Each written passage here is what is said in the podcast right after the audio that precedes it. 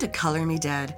This is a true crime podcast, and we talk about murder and fuckery most foul in detail while using the darkest of humor. If you don't like words like fuck and cunt, then you probably shouldn't listen. But if you do, then join us while we fuck your feelings. Welcome, everybody.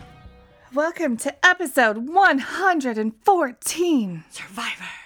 I'm pretty sure it's Survivors Part 6. I, I threw a bone, I guessed. I'm not sure. I'm sure. I know. But we are doing survivor stories. Now, if we did not share your survivor story today, it doesn't mean that we won't in the future. Um, unfortunately, last year, while Angel was um, treading water In a state. I don't even know what to call it. in a state, uh, a lot of emails were read and then like filed, and we need to go back through them. We have, yeah, we have a lot and we keep getting them. So keep sending them. Yes, We just have a lot to file through. We might need to start doing them every three months again, like we were. Yeah, or like every other month. Yeah. So please continue to send those to color me dead podcast at gmail.com. If you guys want to check out ageofradio.org slash color me dead, you can check out our shows. You can check out shows with the Syndicate. thank you. I couldn't think of the word either. I was just going to stare at you I'm for like, a oh, second. God. Check out the shows on the syndicate. You can shop the bazaar. Great time. It's a very great time. Go do it. But if you want to get some merch with our shits on it, you go to colormedeadpod.threadless.com. And we got a good shout out the other day for their The other customer, service. Yay. which is badass. Like I got a hoodie that had a hole in it once, and I said, "Hey, this hoodie has a hole in it," and they were like, "Oh, we'll send you a new one," and they sent me a new one. Didn't have to send the old one back. They just sent me a new one. It was there within days. I was like, "Shit, thanks." That was pretty cool. Yeah, super awesome. Uh, also, if you guys want to donate to our Patreon, you can do that at Age of, Age of Radio, or you can go check out our Patreon. And thank you very much to our examinators, Melissa Morgan, Sharon Hoffman, and Samantha Vaughan. It's nice to have you back, Samantha Vaughn. Samantha Vaughan. And while we're here, we want to give a big S shout out to Wacky Wearables. Okay. They have masks that are pretty, like, I can't even talk. I'm all excited about it. I got my son a Michael Myers mask, and it's like the 2018 one. He's got a slash in his cheek. And they have all kinds. They have a good Pennywise one. They have a Rob Zombie one that I've been eyeballing for a long time they have this what do you call that glowy stuff glow in the dark stuff he sent he sent us some a box full of fun shit and there's some glasses like led light up glasses that he sent for my kids and he sent angel's kids some led gloves and some led uh cups and he sent us some purge masks that light up I'm going to post pictures of all this shit. Go check them out, please. Look at them if you need masks for anything because the masks are amazing. It's wackywearables.net. If you guys want to check us out on social media, you can find us on Twitter. Twitter is Color Me Dead Pod. Check us out Facebook, Color Me Dead Podcast, or Color Me Dead Podcast Group. If you'd like to find us on Instagram, Color Me Dead Podcast. Also, Gory underscore Nikki and Color Me Dead Angel. Uh, if you guys want to send us packages and fan mail, it goes to P.O. Box 1610, Vernal, Utah 84078. We should give a big thanks to Jennifer Watson again, too. Yeah, I'm very excited. I got grapefruit sodas. I got what else? What else? I got a fuck you button.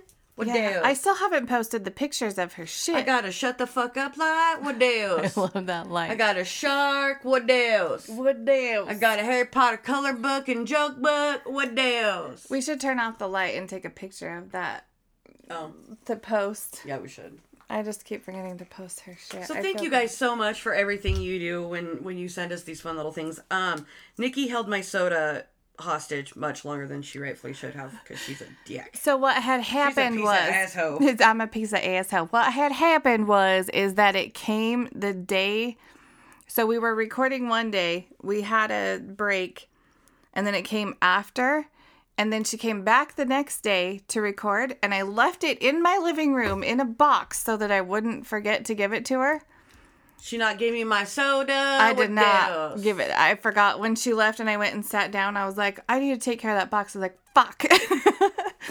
That's why I left it in the middle of the living room, so I'd remember to give it to you. But I did not. So today I set it by the front door, so we had to trip over the shit so I wouldn't forget. So, only a week late. No big deal. What else? What else?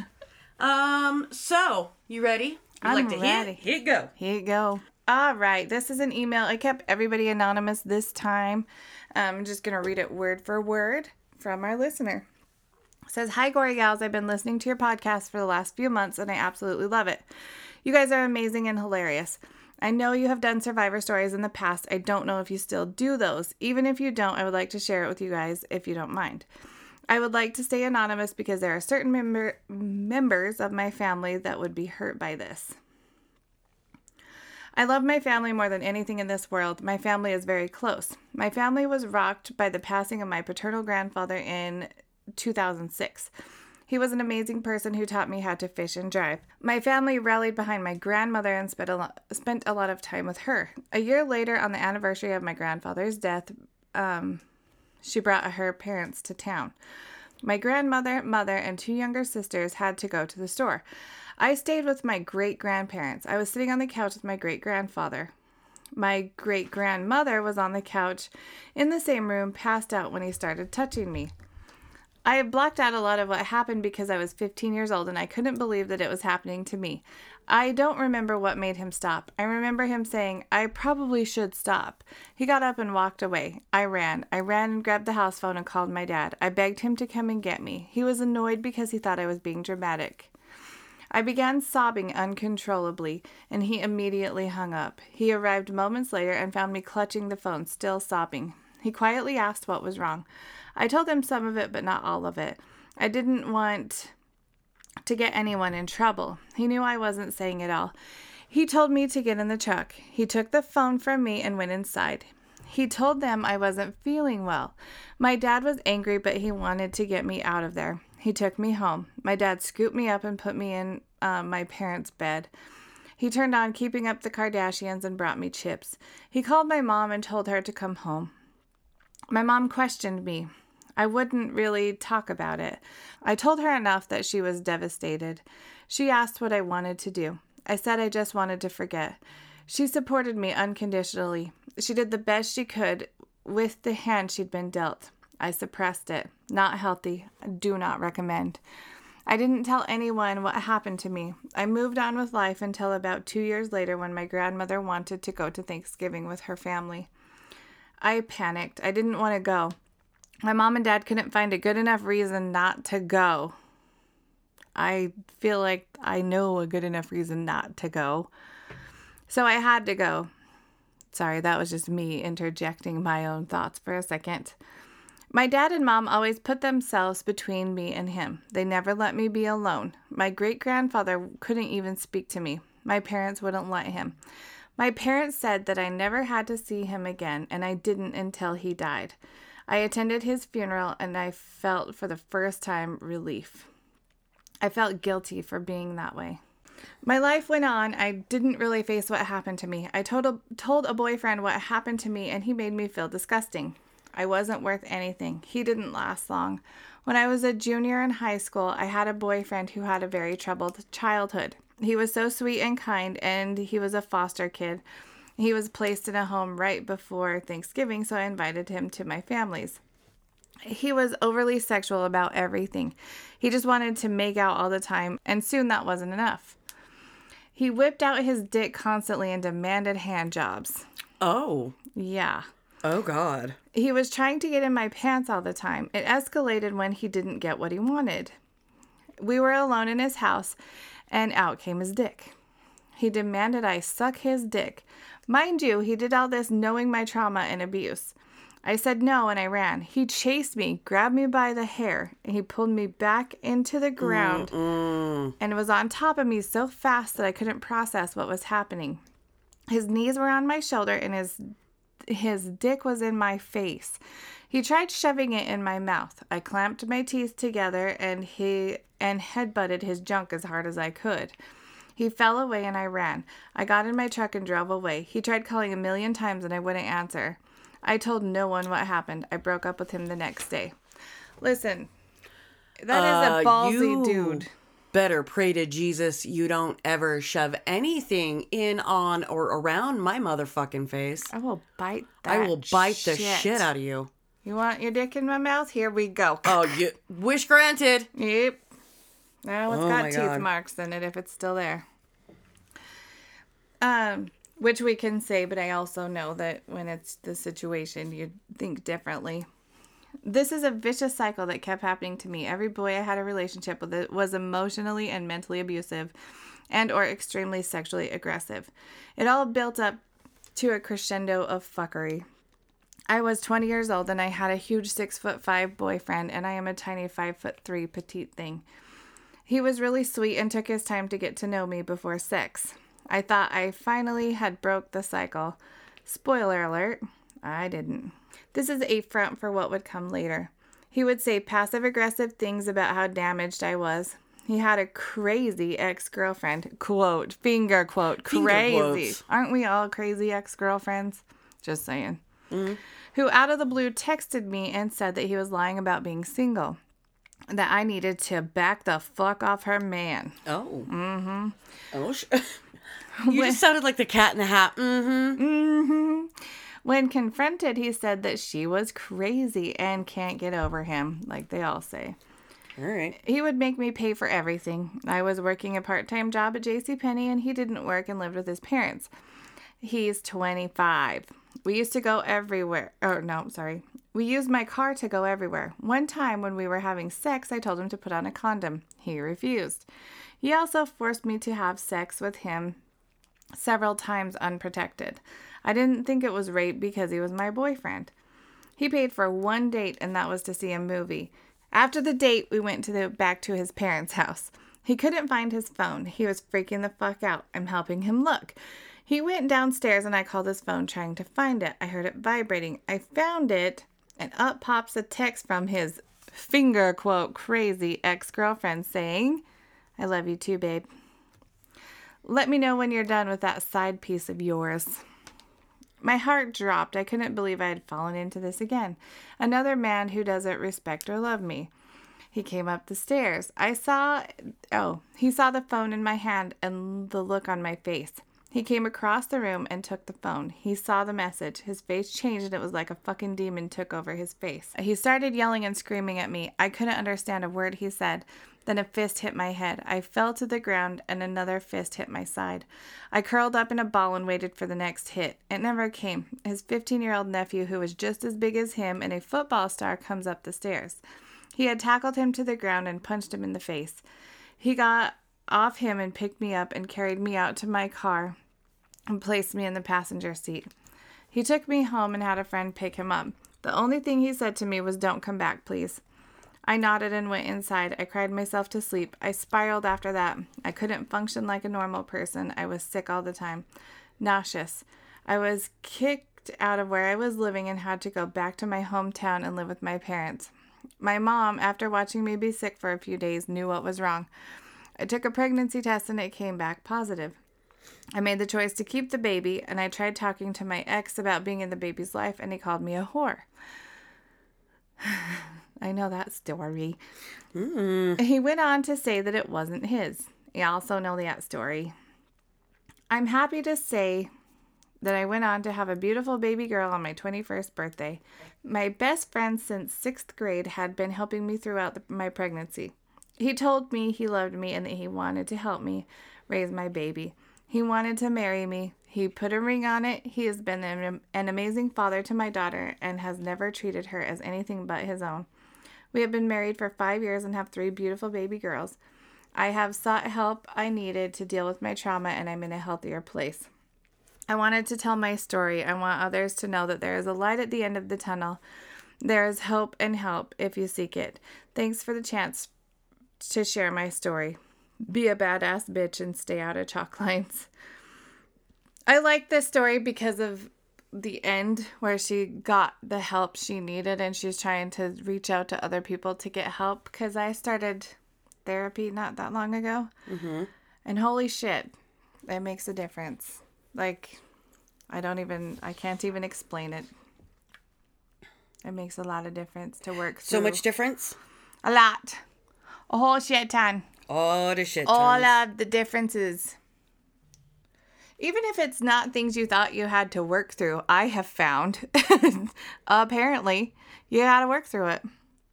Okay. All right, guys. We're moving into the second story. Are you ready? I'm ready. You like to hit?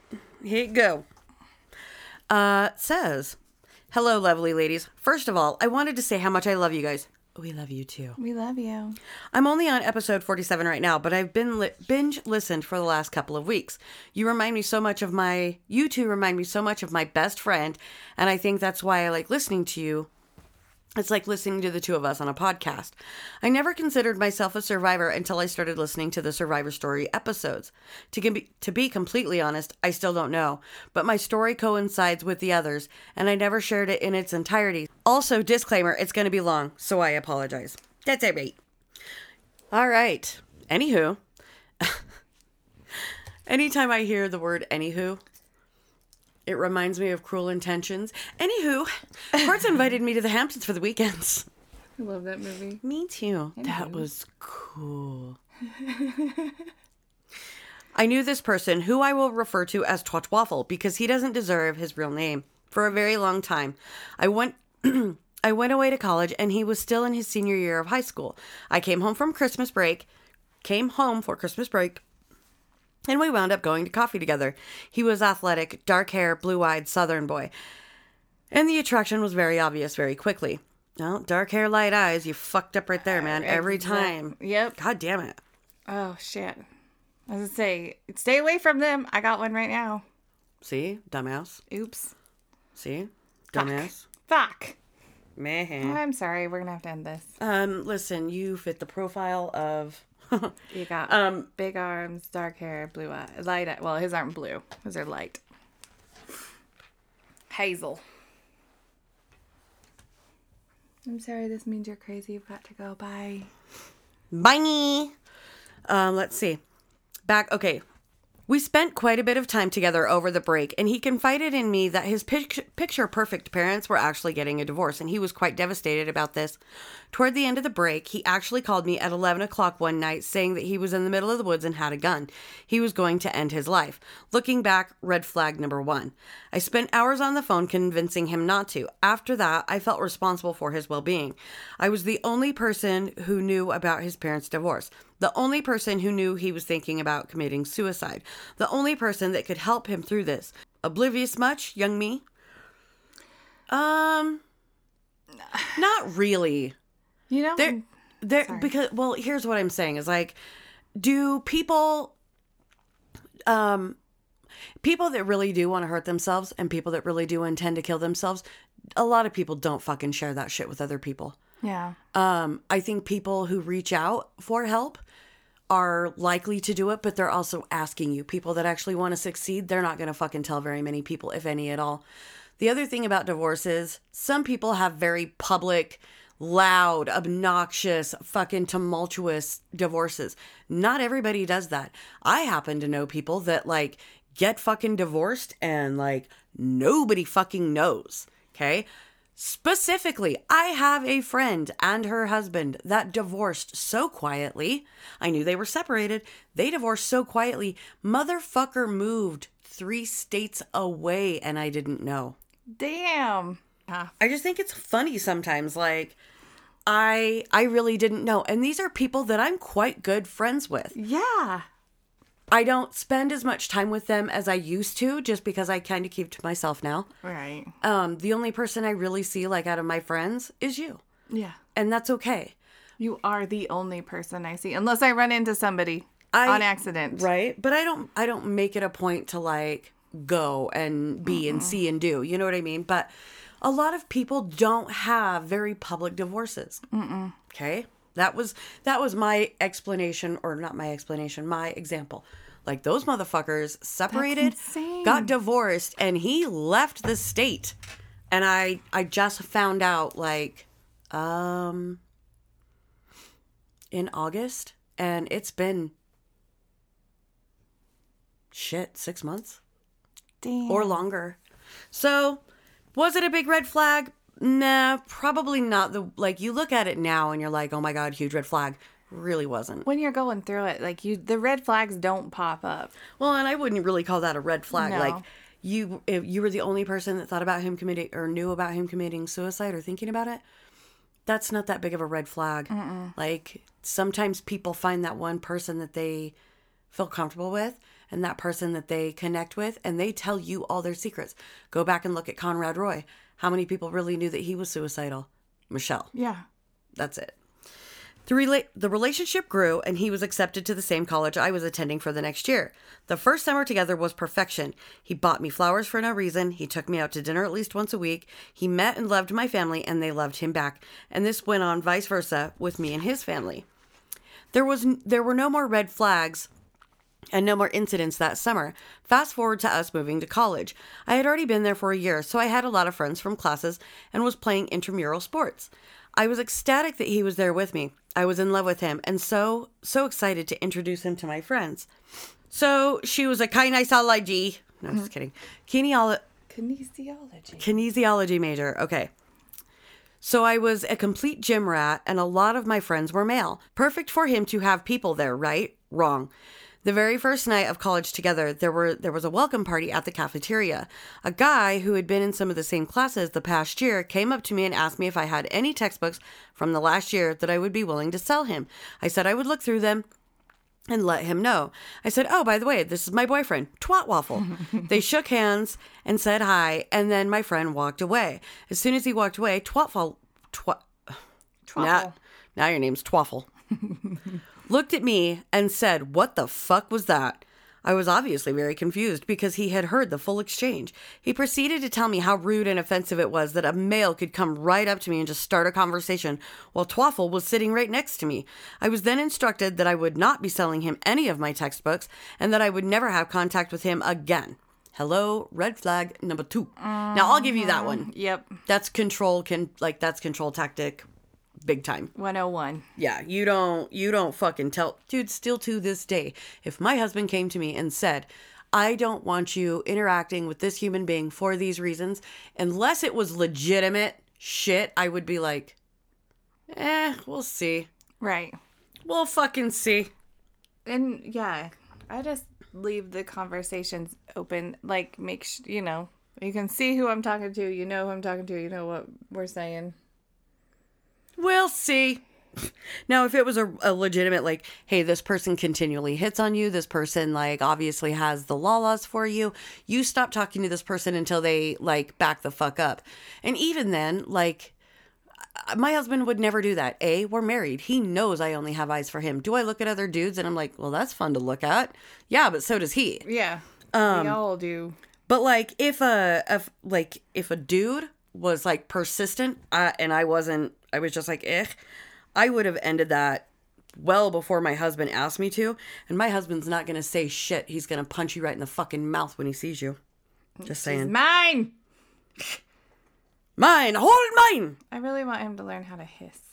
who Spencer, wouldn't it be hilarious if he was just like, just like out of nowhere he walks by and fucking hisses at somebody. that would be scarier than anything he could ever do. Well, perhaps. I was a very, very active in athletics and clubs. Well, listen, you fucking overachiever.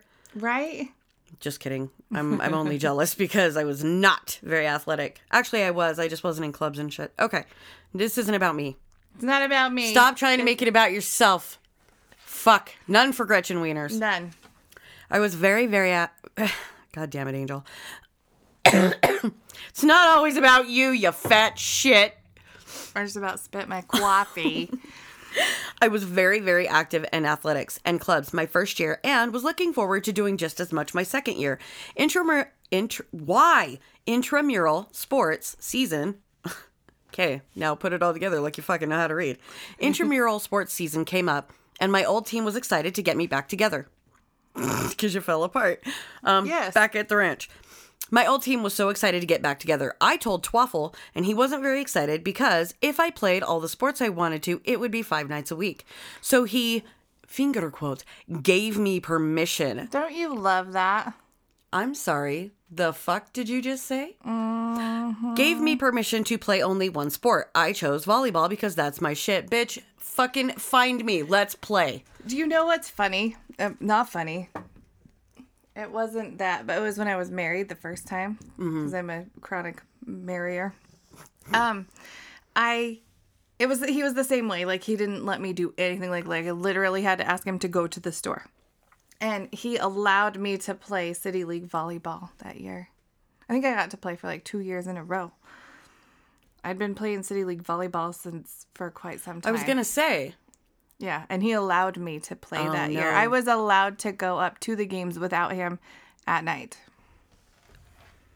I think you watched one.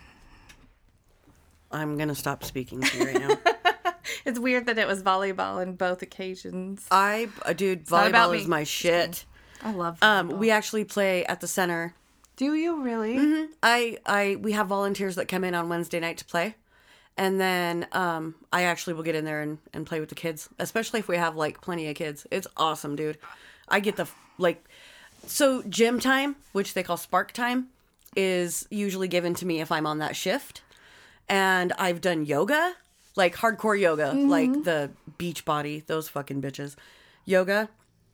But like instead of just like let's play horse or badminton, I'm like no, we're working out. We're gonna play some Or- volleyball. I'm fat and I'm ashamed of myself, so we are working out. I played city league volleyball from like 5th grade all the way up all the way up. I played it mostly when I was older, like 15, 16, 17, until I was 20 something. I didn't play like after graduation. I didn't play because I worked up um, on the mountain resort, and then like after that, I was too busy getting high. So Well, Sorry. That puts a damper on shit. well, and I probably would have been exponentially fast. I'd have been the best volleyball player ever With The meth. with the meth. All the meth. Yay, meth! You like the balls moving in slow motion. You're like hammy with the energy drink.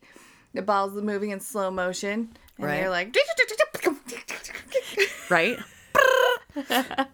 so he gave me permission to play only one sport. That fucking blows my mind. Um. And didn't even think about him limiting me. He just wanted to spend more time with me. All was good until the first night of volleyball. Twaffle came with me, and that is when he discovered that it was co ed.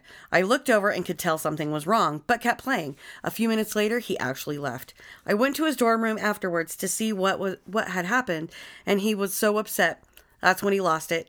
He grabbed me by my arms and shook me and asked asking what in my small brain made me think it was okay to be on the same team as other males. Are we fucking on the court? Did I miss something? Did I bend over and get railed from behind while during the game? Jesus. I don't know. Is it an Oh orgy? my. I told him I told him he was way more well he was more than welcome to come to every single game. I told him I would go with him and leave with him directly after the game. I wasn't giving up my one night of volleyball and the guys on the team were nothing more than friends. That's when that ooh that was the first time he left marks. Once every week, I would go to play volleyball in sleeves because of the bruises on my arms from him grabbing me and asking me if playing volleyball was worth it. It was. It was my escape from him for two hours every week, and that wasn't my thought process at the time. Fall in my college is college town is warm, like 80 degrees or so, but I was always in long sleeves to cover the bruises. I brushed off my friends' comments telling them they knew I was always cold. I think there was I think they knew there was more going on, but they never pressed the issue. Red flag number 3. The abuse continued and eventually escalated. One night we were going out to dinner and as we were walking to the car, a male classmate walked by and did the little head nod to me and I did it back. Twaffle was holding my hand at the time and he squeezed my hand hard enough to make me say ouch. I yanked my arm he yanked my arm and marched me to his dorm like a mother would with a child that was in trouble. Once we got there, he headbutted me. Jesus Christ. He asked me what was wrong with me and that and he asked me what was wrong with me, that I thought it was okay to acknowledge another man while he was holding my hand. I was crying and apologizing profusely. I told him it would never happen again, and he said he would never headbutt me again. He lost his temper. That was a lie. Red flag number four. You better hope to Jesus you knock me out if you headbutt me. Damn. That's fucking rough, dude. I'm sorry. Time went on. Oof. Time went on, and I was at the point that I would look at nowhere but the ground when we. Oh man, this this super sounds fucking familiar, doesn't it? Mm-hmm. Hi, Nikki. Is that you? Not me. Time went on, and I was at the point I would look nowhere but the ground, wh- whether he was with me or not. When I was with him, I was to hold his hand at all times and walk one step behind him. I was told to go to class and come straight back to his dorm room, even if he wasn't there. He would tell his newfound friends that he had had me trained. They thought he was joking. He was not. My birthday came around, and my old group of friends had planned a surprise party for me. They invited people that had transferred schools and everything. One guy actually drove four hours to be there for my party. My best friend called me and said, You should come over to my house for some drinks. Twaffle said no. Weird. Oh, funny how that works. I was shocked. That answer shocked me. ugh. I explained to Twat Waffle and he flipped out because I told him a male friend had driven out four hours to be there. He pinned me down on the bed, slapped me across the face, and slammed the palm of his hand into my forehead. I wasn't allowed to go to my own birthday party. Big red flag number five. Uh huh. I don't like it. This guy's a real fucker. Yeah, he is. I wasn't allowed to go to my own party. Okay. Oh God. Oh God. Oh, God. Oh jeez. Oh God. Right. This all continued. He always made sure to hit me where I could cover the marks. I had no friends left other than him. Every time I every time I told him I was thinking about leaving, he would tell me exactly what exactly how he was going to kill himself. The sexual abuse was there too. He would even force me to have sex with him whenever he wanted even if I didn't want to and said so. And it was, however, whenever and wherever he wanted. He took me to his dad's place in another state for spring break so I wouldn't be away from him, even though I had begged for him to let me go see my family and I hadn't seen them in month. Red flag number, I don't know, 100? The final straw was at the end of the first semester of college together. He had acid reflux and we were at my house. I was out of, out of antacids and he was beyond pissed because I didn't have them when I knew it was an issue. I apologized and said I would go to the store. As I was walking to the door of my bedroom, he got mad because I w- he got mad that I was leaving in the middle of a conversation. He grabbed me from behind and threw me across the room. My head hit the wall and I was knocked unconscious. I have no idea how long I was out, but when I came came to, lying on the floor, I could hear him on the phone with his dad. He was laying on my bed, literally talking about the weather with his father. He didn't even and he didn't even acknowledge when I woke up. I just stood up, got into bed with him, and laid there. When I was planning, that's when I started planning my escape. He was transferring to another state after a semester. I had applied and told him I was going to go with him. I said I was only going to spend the first two weeks of my break packing and then head his way. Of course, my plan was to never see him again after he left. All I had to do was get through the last few weeks of school. Thankfully, I made it through those last few weeks of torture, of not having friends, of not having freedom. He packed all of his stuff and took off for another state. Once he made it, I sent him one final text saying we were over. I wasn't coming to be with him and that I hoped I would never see him again. I turned off my phone, went to the provider, and changed my number the very same day. Oh, the very next day. I wound up moving back to my small town after I finished, finished college two years later.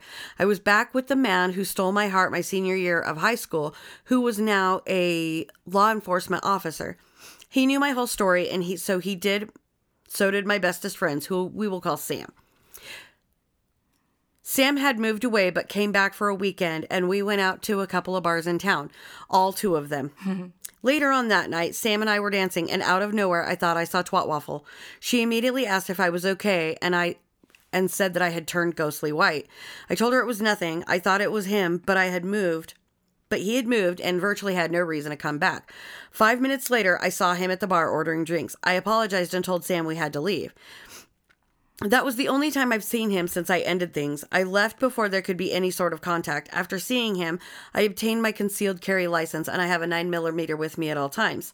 Just in case. I even have it I even sleep with it next to my bed. Get yourself a 1911, sweetie. if you're going to shoot a man, let the exit hole be real big. Real nice. Real big, Clark. Real nice. I'm not saying there's nothing wrong with a nine, nothing wrong with a nine millimeter. No. But you know, since girls like to, you know, leave a mark when we do, like you do, Like you do. get a 1911. I have him blocked on all social media. I have now married the law enforcement officer and I am completely safe and happy. It took me a while of flinching whenever he would try to brush my hair out of out of my face and bursting into tears and apologizing profusely when he raised his voice even in the slightest, like him yelling up the stairs asking where I put the broom. Mm. And a whole lot of patience from him to get here. But here's the scariest part of this whole story. I can't see him on social media, but my sister can. One night we got curious and found him on Facebook. He's now engaged to a woman who looks a lot like me. And get this, he is also a law enforcement officer. What the fuck? I pray every day that he actually has changed and his fiancee is safe. I also pray for those whose lives he has vowed to protect and serve, praying that he will actually do that for them since he did not do that for me. Again, I'm sorry that this was so long and drawn out. I appreciate having the platform for me to get the fullest of the story out. Stay out of chalk lines. Goodbye. Goodbye. Okay, bye. No, that's not a goodbye. It's just That's her not goodbye. us saying goodbye. That's No, that's her, goodbye. goodbye. She stay out of chalk lines. Nope. Nope. I'm sorry. You don't get to tell me. And this is really unfortunate because I more than once like I sit here on the other side of this microphone like when we're doing these stories and I'm like, nah, bitch won't tell me fuck all or nothing. I let plenty of bitches. It's me. I'm bitches. They are so sneaky about the way they do it. Like she said when when she was like, I didn't realize that he was telling me not to do because it was so we could spend more time together. Mm-hmm. Mm-hmm. They're sneaky motherfuckers. I've had, I would say that bar none, the most manipulative, abusive person that I've dated ever did it in such a way that I thought, like, I didn't see it until I did, but I thought it was just him being sweet. Mm-hmm. That's the most fucked up shit right there. This story reminds me of my ex husband, minus the whole knocking her across the room and headbutting. And, like, luckily, I never got that far. But all the other shit, like, why would you acknowledge another male in my presence? Ugh. But they do it so. They have a way of sneaking it, you know, it like gradually. It's not like one day, or it's not like it starts like that at the beginning of a relationship Right? they start out sweet and nice and everything and then it just kind of gradually goes in a direction like she said Pretty much. All right the next story says i have wrestled with sending this for a while writing it and then deleting it because i didn't i didn't think my story mattered or that i was even a survivor of domestic violence I under this is me talking, not the story. I understand that, but always you always get your story out, or at least you know nobody's story is. What are the words I'm trying to say? I don't know. Nobody's story is unimportant, or you know, you know what I'm trying to say here. That was until I went to my first OB appointment this past week, and the doctors asked me if I had ever been a victim of domestic violence, and I said no. That was when my mother, who came with me, said yes, her ex husband was verbally abusive the entire relationship. That was the point where I started thinking about it really hard, and I found it was amazing how much I had blocked out. Fucking, I feel you, girl. My ex husband, let's call him T, was diagnosed with a form of bipolar I had never heard of called hyperbipolar.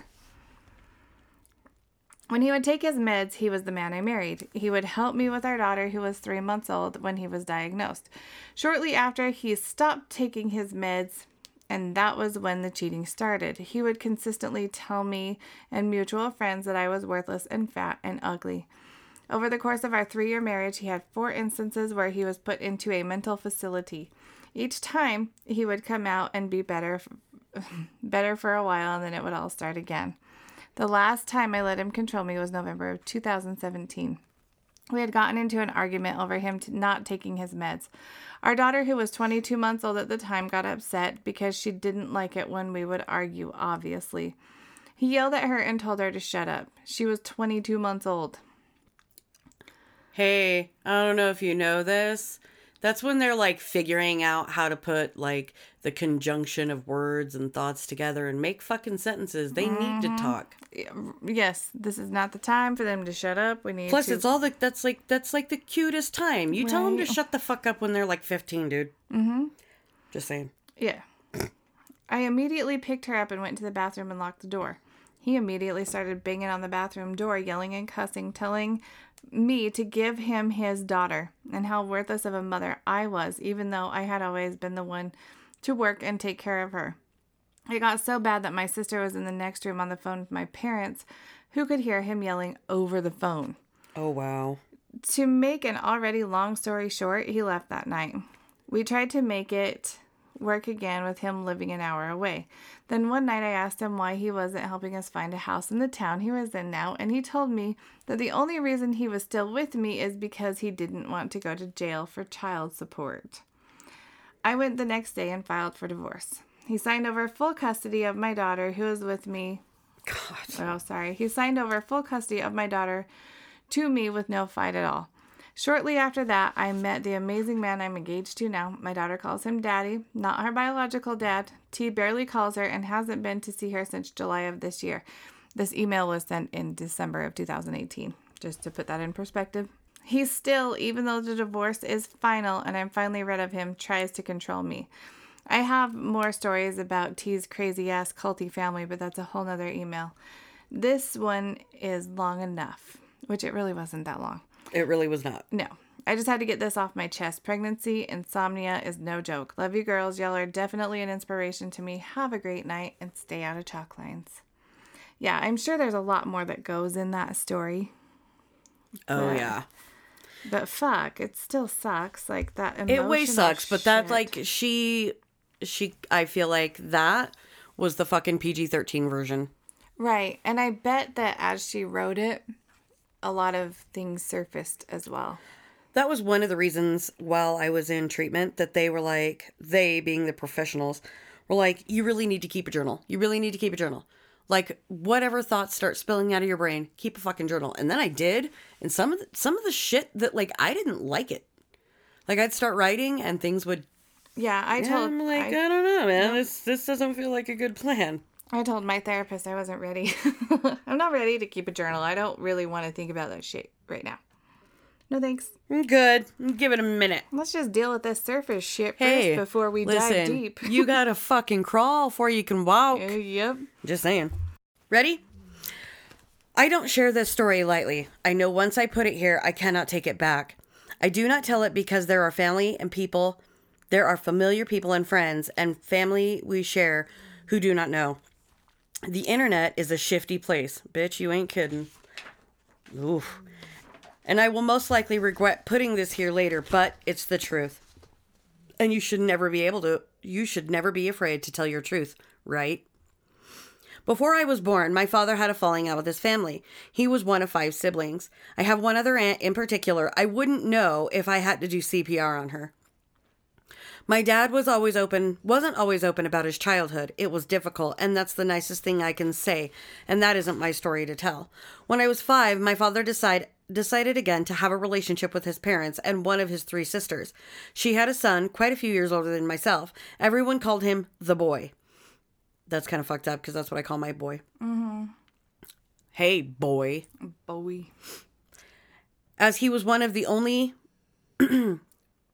as okay, everyone called him the boy, as as he was the only one of the four cousins who spoke at the time. He began to sexually abuse me and raped me until I was fourteen. Oh, god damn it! I know. I don't like He it. told me if I didn't comply, he would go after my younger sister. He explained that if I told anybody, it would leave my father without his reunited family, the only family he had. It would be my fault that he no longer had anyone. We were always together. Family trips, holidays, weekends, camping, outdoor outdoors were big in our family until the summers came and I was able to find refuge at my grandparents' farm. my mother's parents, until I was 11. My grandfather died and they sold the farm.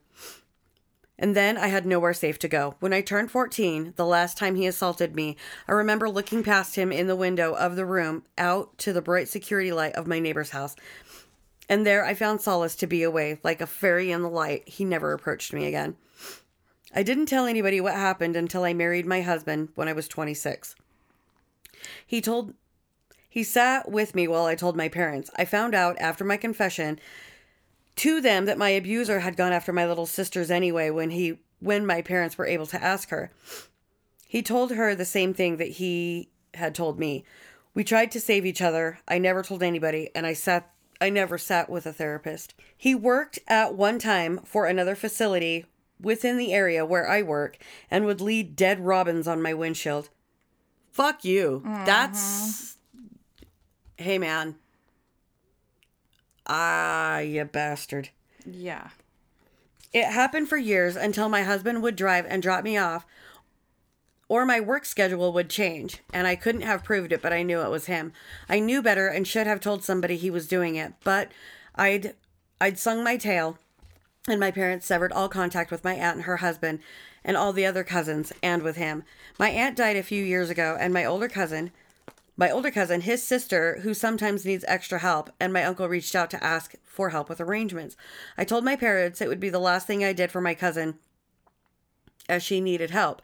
My uncle was a little lost and my abuser was nowhere was no help to anyone but himself. I made sure to never go out to go without my husband, and I had little to no contact with my uncle or the other cousins since. Once my husband saw him working once my husband saw him while we were fuck me, while we were driving. I had to physically yank the steering wheel in the opposite direction he'd started driving in. I still I still do not like the dark. There are songs I cannot listen to. I do not enjoy camping. I do not like going to the lake anymore. I do not trust people. I do not let my children go anywhere, especially with or excuse me, even with family. These incidents led to a lifetime of lost time and food addiction. This is where my story is the precursor to my adult life that I went into that went into what should have been the happiest times of my life. I met my husband after talking for a time online. We met on a Thursday. He proposed that following Sunday. I said yes, and after 11 months, we were married. When we came home from our honeymoon, I'd brought back the greatest of souvenirs. Souvenirs. I was pregnant with our first daughter. I now weighed around 320 pounds. I was advised due to my morbid obesity that I was at high risk and needed a specialist. I complied and went to see the doctor in a practice that in an area was supposed to be considered the right hand of God.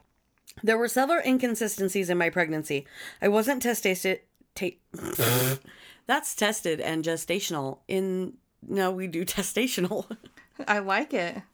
Do you love it? Okay, Mm, testational. testational. I wasn't tested for.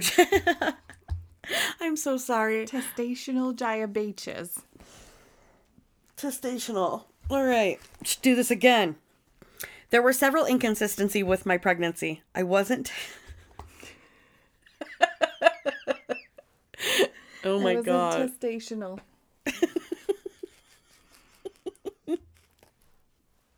Sensational testational.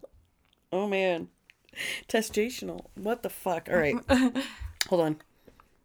I wasn't tested for gestational diabetes. Can you say that, please? I wasn't tested for gestational diabetes. There were that is a rough sentence. There were several inconsistencies in my pregnancy. I wasn't tested for gestational diabetes. I feel like there's several inconsistencies in my brain right now. There's in yes. I'm so incredibly sorry You because know- I know I know who wrote this and I'm really fucked up that like I'm laughing right now. Well, we're not laughing at the story. We're I laughing know. at the inc- incability. I'm gonna make up words, okay? Incability to say testicle for and diabetes. I'm just like Jesus Christ. All right. Let me get this out. I wasn't tested for gestational diabetes. I had a few ultrasounds.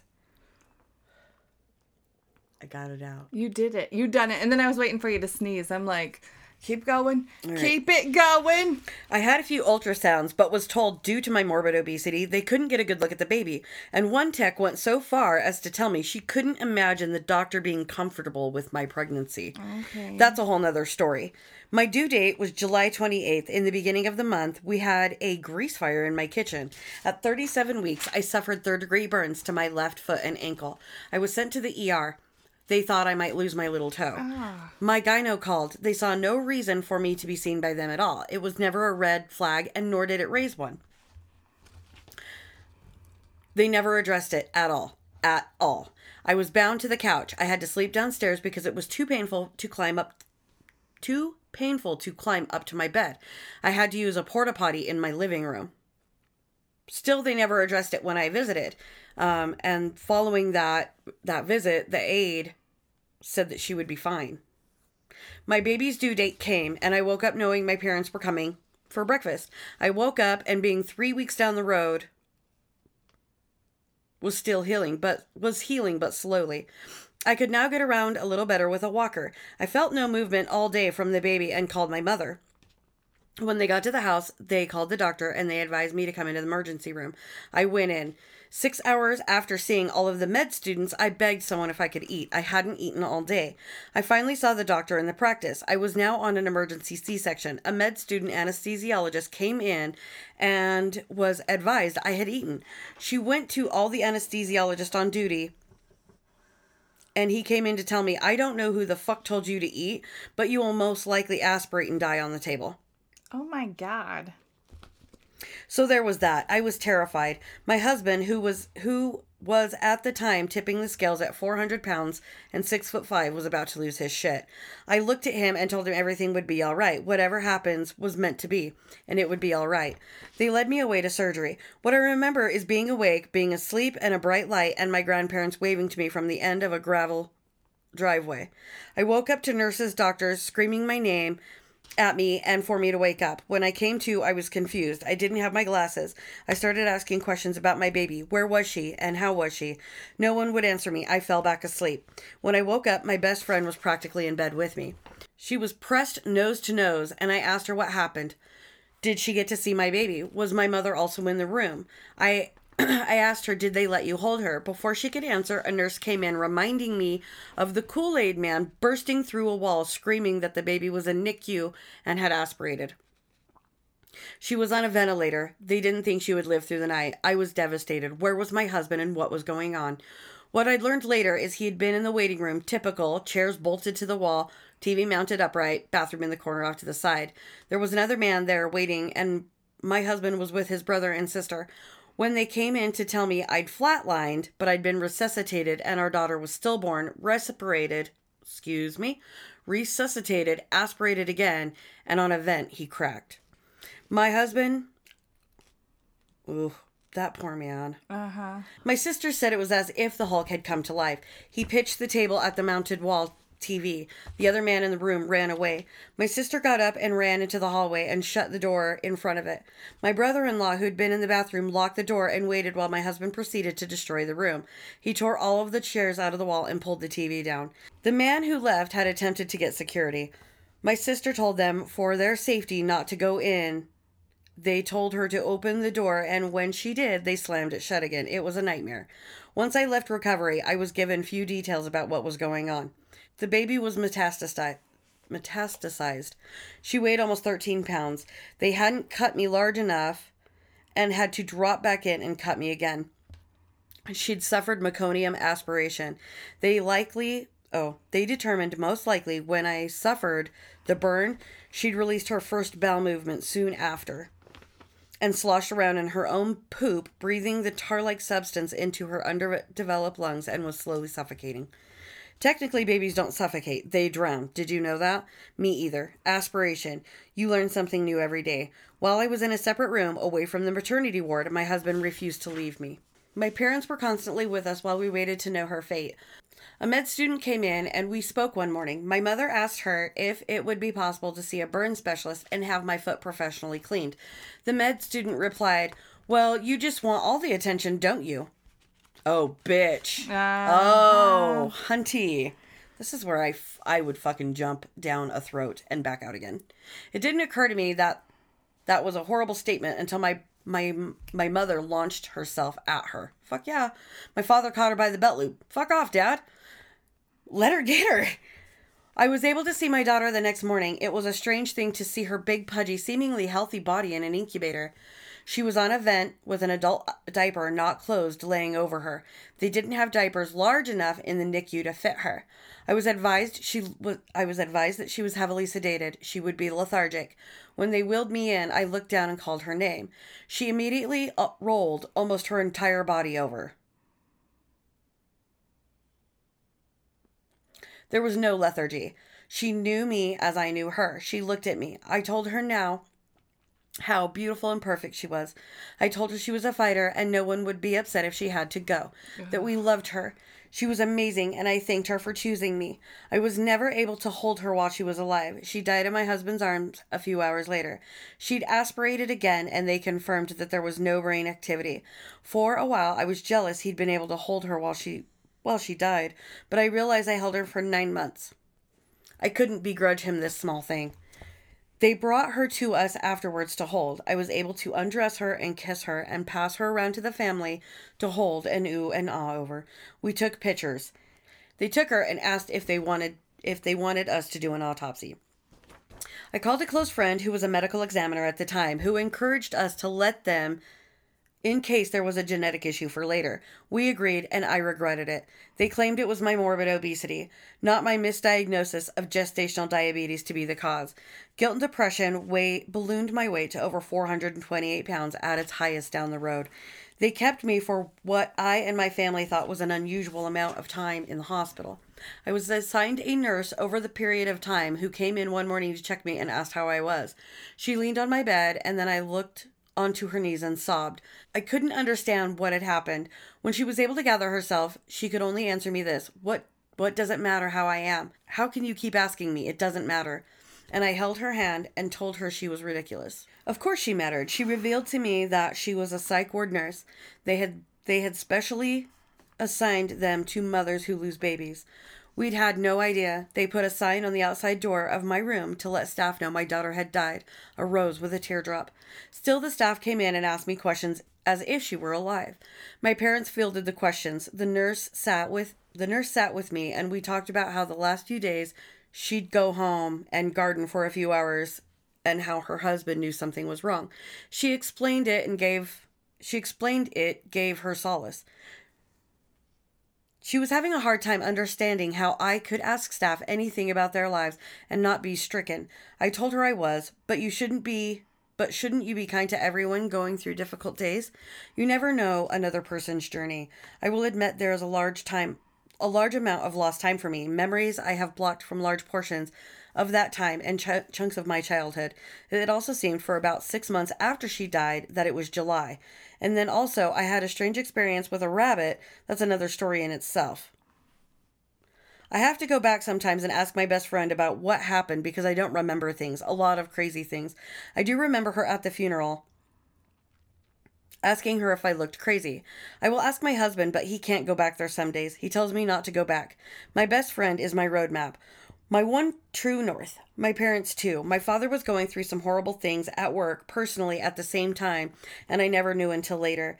There were other things that occurred that I could not mention, but what I've said here was the were the important details for me.